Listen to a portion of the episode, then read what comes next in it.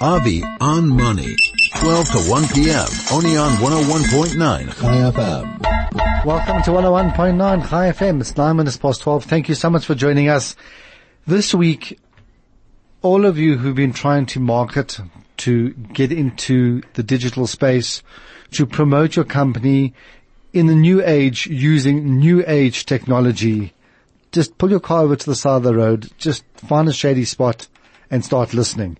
Those of you who are in studio or say in your office, just turn your computer off and listen because I think after many years of speaking to many different people about how to use technology to promote and to market a company, I've often found that it ends up in some big pile of the same people doing the same things. And all of a sudden I've come across a individual and a company that is a total disruptor in this, in this area. They've come in and instead of in the way I see it, posting things, hoping that people will come to them, they've got a way of posting things and promoting things where they attract people to interact with them and then go to the brand that they're promoting, purchase the brand and then interact it once again. So it's a, it's a full circle. It's not just putting things out there and hoping that some fish will bite and you'll pull some in and it'll be, you know, it'll be great. Rather, it's a direct interaction with, with the customer and the client in order to increase sales, to sustain sales, and ultimately to, to add value to both their customer, which is the company selling, and the consumer, which is the person buying. So without any further ado, Mike Sharman, welcome to Chai FM. Thanks, Avi. Thanks for having me. Great. Mike, you're a disruptor. You come in there, you see what's going on, and you've turned the whole things on the head. Your company, well, we're now talking about a company called um, Retroactive, which is the spin-off from Retroviral. That's right. When you, when you hear the words, you think maybe it's an interesting company, which it is. Take us back to the very beginning. I'm going to warn you, we've only got 50 minutes. That's perfect. So we, we're going to run out of time, but let's start at the very beginning. How did you come up with this concept? So, I always wanted to be an actor. And uh, my folks said to me, "Oh, that's a terrible decision. Why do you want to be an actor?" You know, you can imagine parents are very uh, conservative when it comes to what their children should study. You should want to be an accountant, or you should want to be a doctor or a lawyer.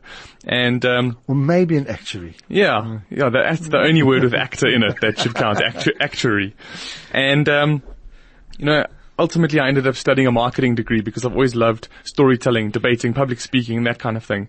And uh, I went and studied a marketing degree, and then once I'd finished that, then uh, the money that I'd saved up while I was studying, I went and paid for myself to go to Hollywood to go to acting school.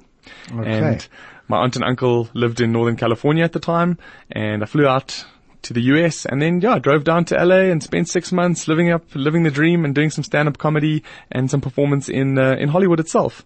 And for me, uh, you know, you, when you look back retrospectively at your life, there's a whole bunch of stuff that kind of happened that's all part of the serendipitous journey. But for me, um, the, the performance stuff was the most important. Even today, I still use the analogies when I talk at marketing conferences about how stand-up comedy and marketing are cousins. So when you're marketing a brand, let's take a telco or an insurance company or a financial services brand, you're talking to an audience that's very diverse. There's mixed creeds, cultures, races, uh, etc. And in order to incorporate your communication and your and your ability to talk to such a diverse audience, especially in this melting pot of our South African audience, uh, it's important to develop a premise or an insight that people can nod their heads to and relate to. And, and that's where the best stand-up comedians in the world get you laughing. They say something that's generally truthful and that makes you smile and like, yes, I can relate. Uh, and then they develop the funny and the act out off the back of that. And, and that's effectively what we, what we create today. We create remarkable content that gets a variety of audiences excited and makes them feel emotionally connected to, to brands.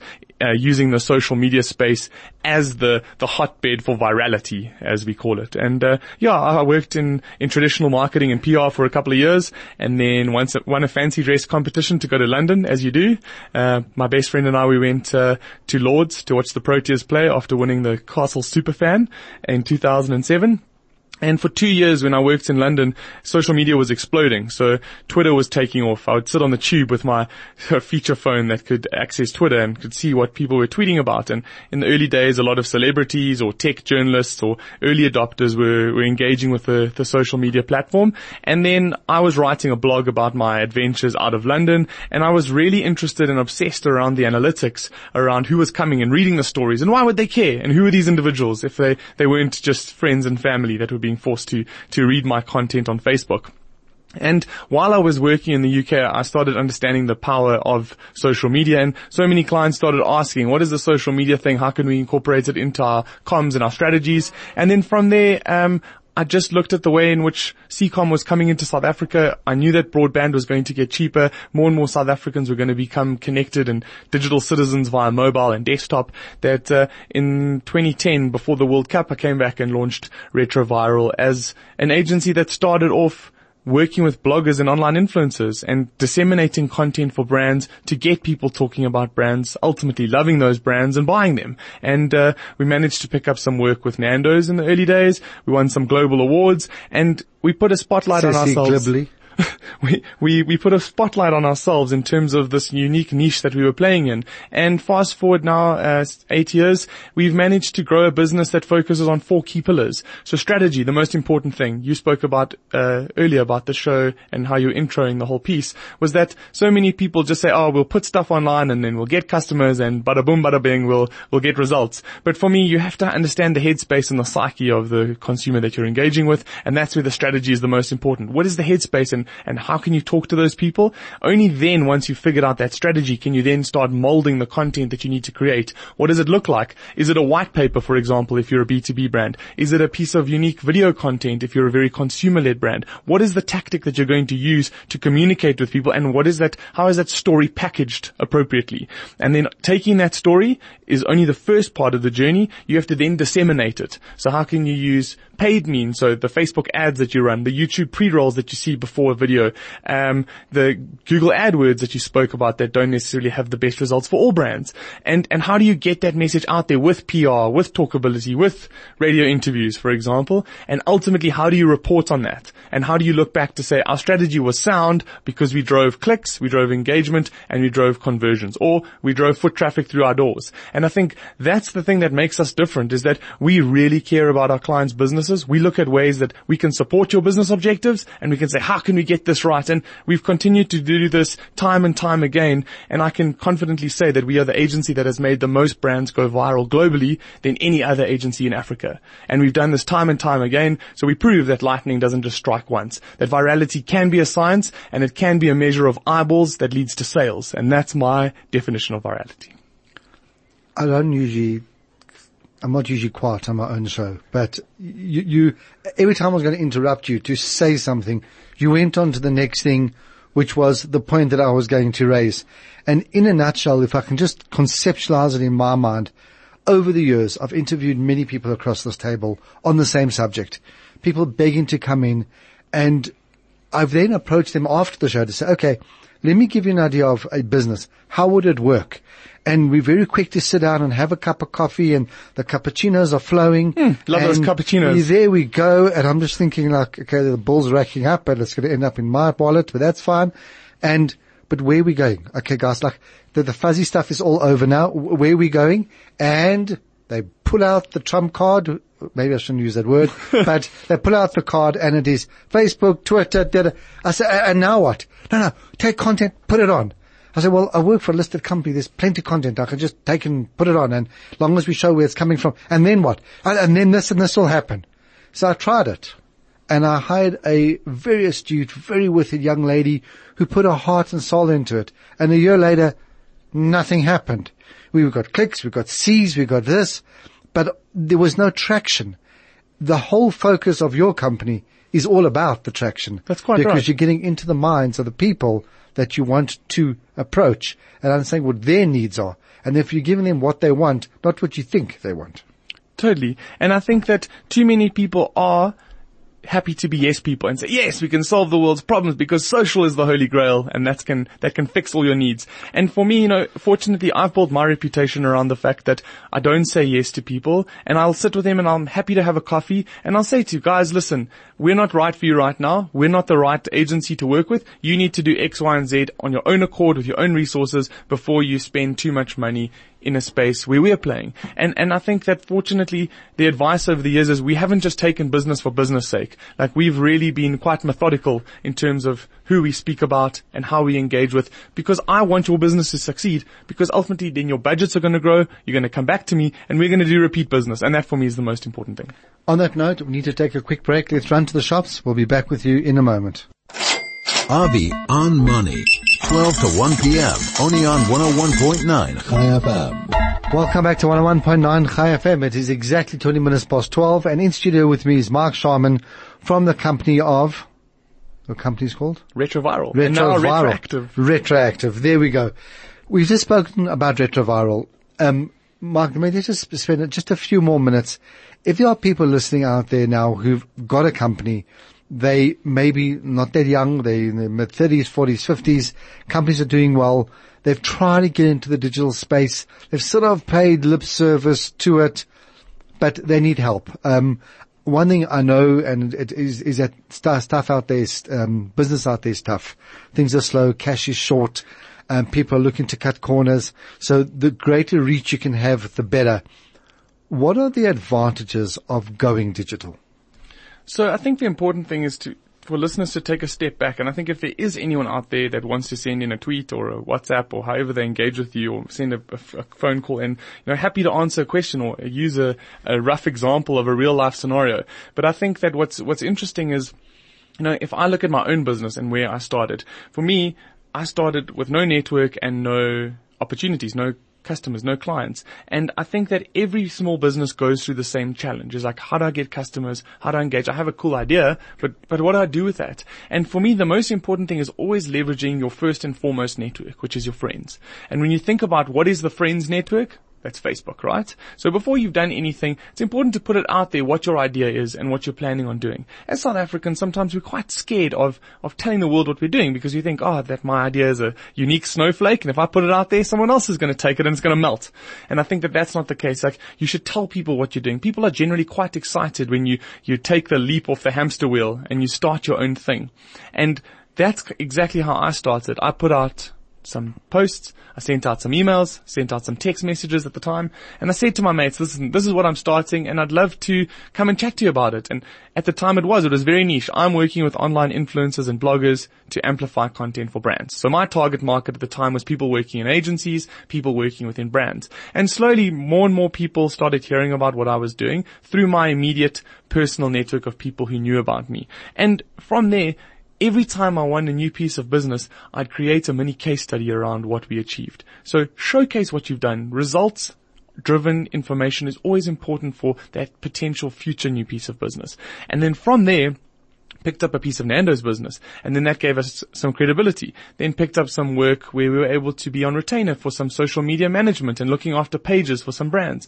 So for me, it's always about leveraging that first person network because the most important person that you can impact and that you can actually have an impact on their, on their views is through one-to-one communication. And that's where a lot of your early stage success will occur. Once those wins start happening, for me, momentum is a very important part of startup life and entrepreneurship. Wins lead to more wins. It increases your confidence. It helps you get going. And even if it's a small retainer, it's a small project piece of business, that gives you runway to the next paycheck, to the next piece of work, to the next I'm going to give up and go back to the corporate world, for example. And for me, I just kept taking one step at a time in order to do that simultaneously while putting out content on social. I didn't have the hugest amount of followers at the time. In 2010 when we started, I had less than a thousand followers on Twitter. Today I have about 17,000 and that's all just been from building through talking at events, coming onto interviews such as this, talking at marketing events. And when you have the opportunity to say something different, I know that everyone's not a public speaker and I know that it's very frightening for a lot of people to put themselves out there. But in the entrepreneurial space where you have to hustle and you have to have the grit, you have to roll up your sleeves and you have to, you have to humble yourself in ways that you may not have necessarily done in a previous life, whether it been in corporate or studying, etc. One thing you mentioned in in before we went to the break was that you need to get into the minds of the consumer. You need to understand what the consumer wants. Just expand on that a little bit more because I think that applies to all businesses across the road, uh, across the board. No matter what you're selling, you need to understand what your consumer wants. Exactly. So the best thing about the internet is that it gives us access to so much free resource in terms of research. So nowadays you have the ability to put in a Google search and you have the ability to find out so many different things around the demographics, the psychographics, the spend. I mean, you can be an insurance brand and you could pick up your keyboard and you can start typing stuff around like middle to upper income earners in South Africa, how those demographics are broken out, and you can really start finding research papers and information that you don't necessarily have to pay for. And that's the beautiful thing about the internet. It gives us free knowledge. It gives us free intelligence. And off the back of that, you can start developing a profile of the type of people that you want to engage with and who suit your business. And then yes, it is a little bit of a learning curve, but everything that you can learn from your business sits on the internet. If you're wanting to run a Facebook ad for the first time, if you're wanting to run a YouTube pre-roll, the information exists online for you to be able to do anything by means of a tutorial or a white paper or whatever that may be. And for me, my suggestion when you're starting something and you don't have a marketing budget and you don't have spend, try everything you can by yourself or with a person within your organization who is passionate about that sphere and let them experiment. Hundred bucks, five hundred bucks, a thousand rand, stuff that isn't going to make your company bleed, like you mentioned earlier, and stuff that you can actually willingly say, listen, I tried a few hundred rand spend and I, and I got Y results. And I think those are the kinds of things, those, those small wins will then start building and building off the momentum. And for me, understanding the consumer or target market headspace is the start of this journey no matter where you're going. And you're saying that one can get that information freely and quite easily so long as you know how to access the internet intelligently. Totally. And, and today's a perfect example. One of the trends on, on social media today is SML, social media landscape.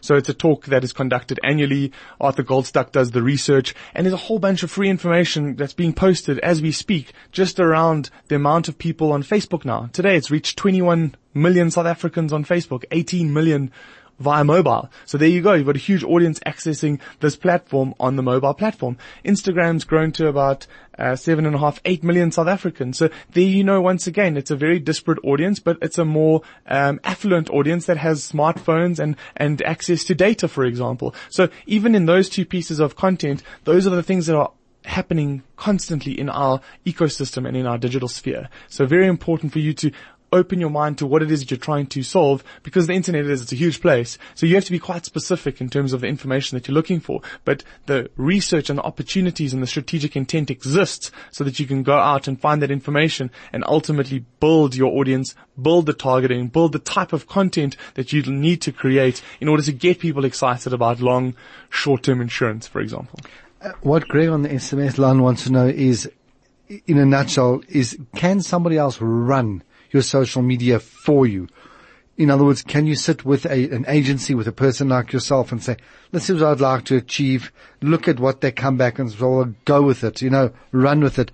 In other words, can you outsource it? Totally. And I think that we do that for, you know, we do that for a lot of clients, Greg. And, uh, you know, what's interesting is that for me, Greg, you'll always know your business better than any other agency or any outsourced person. But the way in which your business evolves, when you get to a stage where you have a business budget or a marketing budget for social media, our team works in a way that we try and invest ourselves in being part of your team, feeling like your employees, feeling like we're part of your culture, and we interrogate what we need to post about and what upcoming events are relevant. And then what we do is we develop a content plan for the month ahead. And then we say, this is the type of content we want to post. We show mock-ups before we go into design, and then we get all of that stuff signed off so that you know for the month ahead we're focusing on these elements, and these are elements that talk to your business object- objectives, support events that are coming up that are relevant to your business, and basically build the communication around the construct of what's necessary for your business. The bottom line is that it's, you can outsource it, and not only can you outsource it, it's a very efficient way of doing it. So long as the person that you're outsourcing it to has an understanding or takes the time to understand yes. what are the goals quantifiable. Can a greengrocer say to you, I want to increase my sale of apples from 100 kilos to 1,000 kilos within the next month?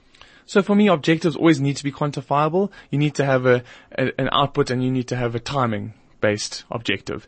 Um, in a lot of instances where we are working with digital led brands, we are able to see the content that we've created, the clicks through to their pages or social or website or whatever that may be. And then we're able to ascertain what sales have directly occurred off the back of our activities.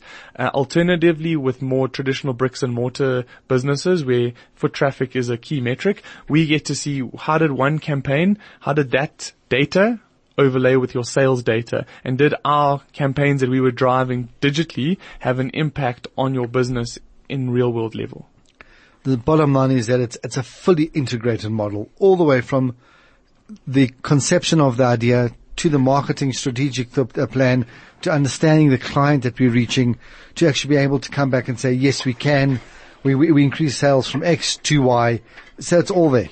Well, it, it, it has to be. It has to be a support of your business objectives. And when a brand has budget where it has multiple touch points and it is above the line, below the line, online, through the line, all that fancy jargon. You know, a lot of times you can't always directly attribute a sale or a success to a piece of communication. They say that it takes several engagements with a brand at TV, billboard, online in order for you to actually make an impact, in order for you to drive a sale to drive a conversion. Uh, in our instance, you know, we don't always work with above the line or outdoor budgets. So we're always measured on a growth from an emotional connect, uh, perspective, in a, an audience perspective, in a click-through perspective. A lot of our metrics are digital based, and that's why it's important as the brand, as the client, for you to understand what success looks like for you. Maybe you have an online form that people have to fill in to generate a lead. So sometimes a lead can be an objective, and those are things that we look for that are quantifiable, that we can hand on heart say, got to the end of the month, we drove these 200 leads,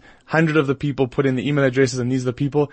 Have you guys contacted them and converted them? And, and that's as far a lot of the times as we can go. Like we can lead the lead to the water, but then your sales team needs to put its head in. Right. You've now grown, you've developed, and you've now got a, a partner that's a household name, a gentleman called Brian Habana. How, how did that come about and what are you doing with sports people? So fortunately, it isn't one of these fly-by-night relationships. Uh, Brian and I have actually known each other since we were 14. We went to high school together. Uh, okay. Uh, yeah, we, we, were at King Edward the Seventh School together. So it's not it's not about what you know; it's about who you know. Sometimes. That's it. That's exactly what uh, what my best friend's dad always says. Not about what you know; it's who you know. He's a Geordie. That's why he has an accent. And Brian and I, we were at school together, and then over the years, yeah, we've just cultivated a relationship. We've kept in touch. Um, I'm one of the biggest local supporters of sport when it comes to both cricket and rugby. And uh, yeah, I've just kept in, in touch with Brian over the years. We've done some campaigns with uh, with rugby in particular through the likes of Mastercard.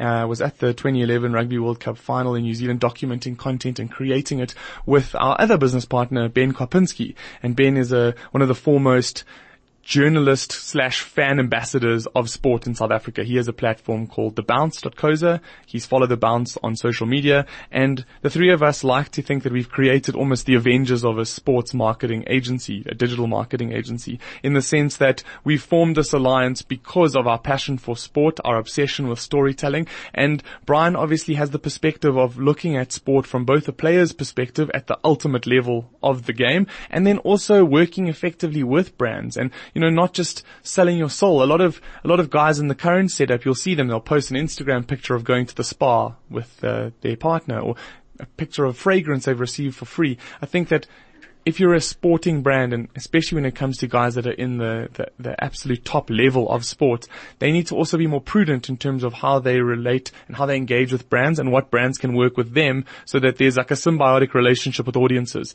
And that's where all of these things come together with the way in which Ben, Brian and I have, have started working. And we've been very fortunate because we've landed our first client, which is a very authentic piece of storytelling. And I think this is something you're going to be very excited about. So we've partnered with a brand called Biogen, which is supplements and nutrition and that kind of thing. And they really have a vision to be an authentic, healthy wellness brand. And, you know, they, they're not about pumping a supplement down people's throats and fat burners and things like that. They want you to actually live a, a healthy lifestyle. So what we've done is we've taken one of my best mates. We've made him the guinea pig. He weighed 130 kilograms less than a month ago.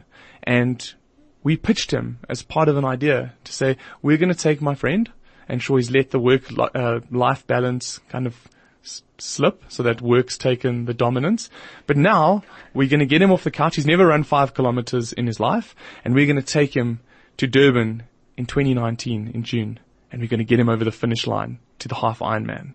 So his name is Hobbo, and he's currently cycling, starting to walk with a bit of running and swimming, and he's partnered up with Lindsay Parry, who's the Comrades coach and the Triathlon South Africa coach. And Lindsay's writing programs for him, slowly taking him through the evolution from him not being very fit at all to getting him on the indoor trainer, getting him on the bike.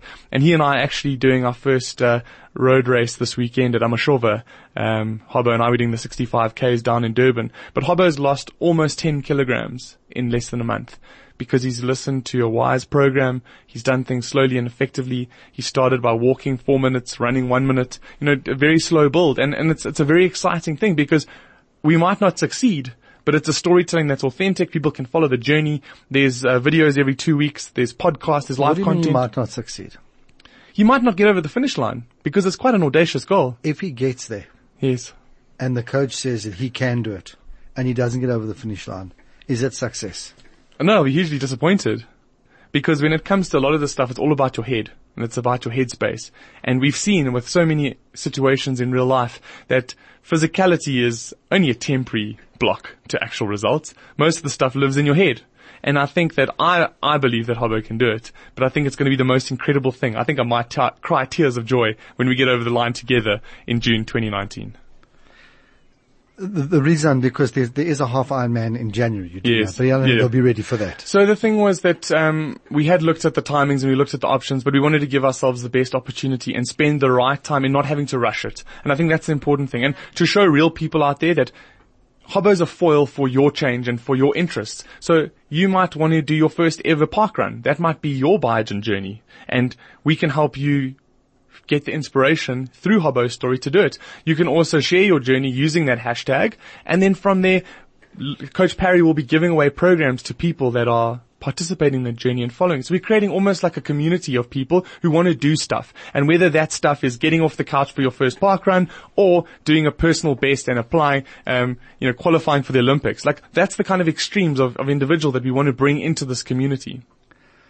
I'm sitting here and I'm, I'm absolutely fascinated because you started talking about Biogen. Next thing you're talking about Hobbo and the whole conversation went to the side. But ultimately when you brought it back to Biogen, all of a sudden what hit me was that Biogen is the catalyst to this. Am I taking it?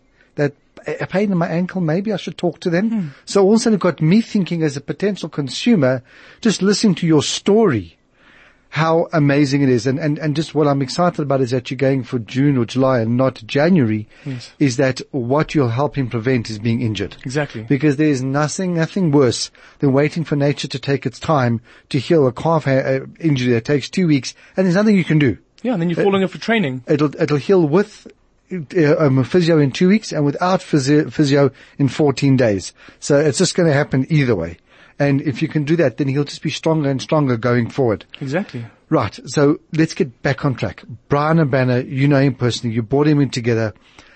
You've got this biogen. So it's, what is the connection between the ultimate sportsman or the, a, a sportsman who really took South Africa to the next level, took rugby to the next level, took race relations in this country to the next level, took the love for the sport to the next level. When people think of Brian Habana, it's almost like Hashim Amla. They, they, they just, they're just great guys that, that there's not a negative word to be said about them. How did they translate that into rands and cents? So I think the important thing is that we never just worked with Brian to bring him in to be a name, to be a face on a campaign and for And us to to roll him. out, yeah, and to, to churn out Brian Habana campaigns because there's stuff that he's working on in his personal capacity that he'll continue to do. But within the sports agency environment and sports marketing environment, Brian provides the foil for the real understanding of players at the top level. So there's this element of the business where he understands being the player and the complexities and the challenges of your actual sport commitments, but then how you have to coexist in a world with brands. And like you say, he's got a great reputation because he's worked well with brands. He's kept relationships with Adidas for his entire career, for example. You know, he still went out in the, in the boots in his hundredth test the same that he was that he was wearing at, at, the start of his career. So it's it's really important that he brings that authenticity and that that way in which you work successfully with brands as an elite sportsman. And he also brings the thinking about how we can partner with different opportunities within that space. Like we want to help sports people, whether they're at the, the top level, the third or fourth levels. We want them to be better represented. We want them to be able to say, hey, um, I'm a sportsman and I should be valued for both my personal image and my social media image. And that's why part of our business has a platform where we represent sports players within that space. And Mike, let's take a quick break. Um, there's still a lot to get through. We'll be back with you in a moment. Avi on Money. 12 to 1 p.m. Only on 101.9 Chai FM. Welcome to 101.9 Chai FM. If you've been with us, I'm sure it's been absolutely fascinating. I know I've really, really enjoyed talking to Mike Sharman, who is the founder of Radioactive, Retroactive, sorry. And now, um, you know, we are talking about taking business, the digital side of it, bringing it into sport. But let's come back to, to your business, your, your, the way it runs on a daily basis. You do a lot of traveling from what I hear. You're out a lot. You, you're interacting a lot, but you obviously have a base that sits somewhere. How does your model work of your office?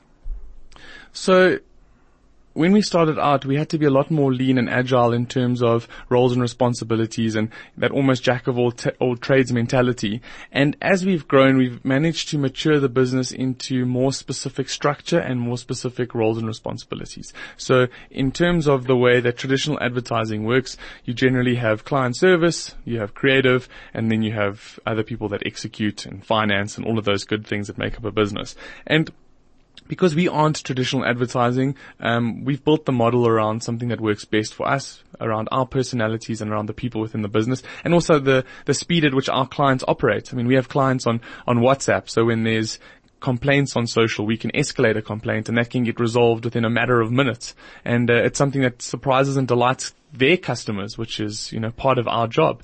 And for me, the the current structure is that I kind of operate as like a new business lead new business development slash creative director role. And then um, I have a, a, creative director that works very closely with me, and then she runs the division of creatives. And within that division of creatives, there are community managers who monitor Facebook and Twitter and Instagram and what's being said on those platforms, what's being posted, and how the media is spent to get those messages out there. We then have a team of designers who work with those community managers and how they help solve problems visually for those individuals that are monitoring complaint channels at times. And we also have client service people, we have finance people, and we have a mixture of one or two others that are producer types and, and doers of, of the things and executors of, of the jobs that we need to get done. So it is a, it's a bit of a traditional hybrid mix in terms of how we roll that out. And as we continue to grow, um, for me, I never want to be the biggest agency. I just want to be the best. And, and, and for me, like quality is always the most important thing. The, the craft of what we do, how we put it out there and how we make how it. How would you quantify the best? the biggest adverts? The so, biggest budget? So for me, biggest comes down to, biggest is size of staff complement, size of revenue that's coming through the agency, um, yeah, more the vanity metrics in terms of what shows the business is inverted commas succeeding. Um, for me, best is around putting out content that makes an impact and gets people to almost rubberneck and see, hey, what is this all about? Or question, what is the commercial about? For us, we obviously are playing in the space where social is a very topical thing. And when people make comments around how the marketing of a specific brand has resulted in them wanting to go and buy the product or service. Like that for me is a true indication that we've really tapped into the zeitgeist for that specific moment and for that specific market. Going forward, um, this might sound like a ridiculous question. It's for someone in your space. Are we coming to the end of the digital marketing space or have we just really started on the journey? We've really just started on the journey. And it's because I mean, only in the last couple of years we've really started figuring out metrics that make sense. We, we're starting to see the, the numbers in traditional print are declining. Spend in digital continues to increase. More and more brands are starting to upweight the spend into the digital space as opposed to the traditional media space. We've seen a whole bunch of disruption, especially in the South African market now with, you know, with MultiChoice and Naspers' decision to pull that out as a separate listing potentially. And then also from the way in which people like Netflix are coming to the market and that's disrupting. If we're looking at the way that the introduction of Spotify to the space. So it's not just video content and, and visual content, it's audio content, it's podcasting, it's the evolution in which your broadcast now goes out and how you leverage those different platforms. So for me, we don't necessarily control the internet. The internet controls us, but ultimately humans are the defining factor that make the technology work. The Technology doesn't make the people work. The technology is just the catalyst or it's just the, the connector between different execution points. So there's always going to be new platforms. There's always going to be new tools. There's always going to be the rise and fall of some new giant in the social space. But ultimately it's the, the people and the way in which we engage, which is supposed to help enable easier connections in our lives which is why we use the internet. You know, just to give an example, I, I, met a guy who came over to me and happened to know my son and I said, oh, and I was, you know, I was looking and so I wanted to show him a picture and he said, oh, I've saw you seen that. I said, look, where did you see it? He said it's on Instagram. And I just like nodded, say, yeah, hundred percent. Of course it is. Yeah, hundred percent. I went back to my daughter. I said, why did you put this picture on Instagram? And he, she looked at me like, why not? Yeah. Like, obvious dad, okay, obs. Like, crawl, crawl out of the, crawl out of the hole and like just get with the program. And, and really what it got me thinking is that even though I think I'm very much involved, that speed at which young, the younger generation is, evol- is just, the evolution is happening has actually left me in the dust. And that's why I asked you a question earlier. Is it possible to leverage off an expert without becoming an expert? And, and I think the answer to that is obviously one can. And that's what it's really all about. It's about choosing symbiotic relationships that are good for both parties without you becoming the expert. I don't go to a surgeon because I'm a surgeon. I go to the surgeon because he or she is the surgeon. And that's where I get the expert um, knowledge from. Yes, exactly. And, and that also touches to the tactic of influencer marketing. You know, influencer marketing has been a buzzword now for the year, year and a half, but people are debating the success and weakness of that. But ultimately, you're wanting to tap into an audience somehow as a brand. So in some instances, an influencer, that influencer represents what your brand stands for, the ethics, the ethos, the kudos, all those kinds of things. And if you can plug into an influencer or, or, form a symbiotic relationship with that, with that individual, sometimes it's money related, sometimes it's clothing or footwear based on what your product or service is, and working with that person to really form a strong relationship, that can do wonders for building affinity with their audience that ultimately mirrors what your audience is and bring those two things together. Because that's what, that's what business is all about. Business for me is all about network. Network is the strongest form. It's the nodes. It's the connectivity. It's that chain of, of interactivity activity that ultimately grows you as a brand and ultimately grows your business from a financial point of view. How do people, how do people get hold of you quickly and efficiently? At Mike Sharman on social media. I'm pretty much Mike Sharman everywhere. Okay. And um, yeah, Mike at retroviral.coza is my email address. And that's just the way to do it. Yeah, and I'm also very easily Googleable. If you search Mike Sharman, there's a whole bunch of aspects of where you can find me and all my stuff is online. Best before I let you go, I know I'm putting you on the spot, but sure. give us give us one campaign that you've run that you're particularly proud of, or that had an exciting outcome or an unexpected outcome, where you know you can say to people, it starts here, it ends up in a different place, but yet it's still positive. Cool. I'll, I'll give you two quick ones. How much time do we have? 30 seconds, a minute. Yeah, I'll stretch it to four minutes. Okay, perfect. So I'll give you two examples. So for one, for me that I'm still the one that I'm the most proud of over the last couple of years because we pitched against very big agencies, very traditional agencies, and we, we won a pitch where we were the small guys and we were the underdogs. And we pitched an idea in terms of creating election burgers for RocoMamas. And we took the brand during the US election. We created the Donald, the Hillbill, and the Joker. It was relevant to the business. It worked to the edginess and the, the quirkiness of the brand. And it created global talkability. That campaign made it onto the front page of Reddit, which is read by more than 200 million people globally. And that for me was like a, a huge moment, a great moment of success. And uh, it was something that really put us on the map to show that we can do the work that the traditional big guys were telling everyone that only they could do. And we came and we disrupted and we worked with a disruptive brand and a challenger brand because there was that symbiosis and because that integration.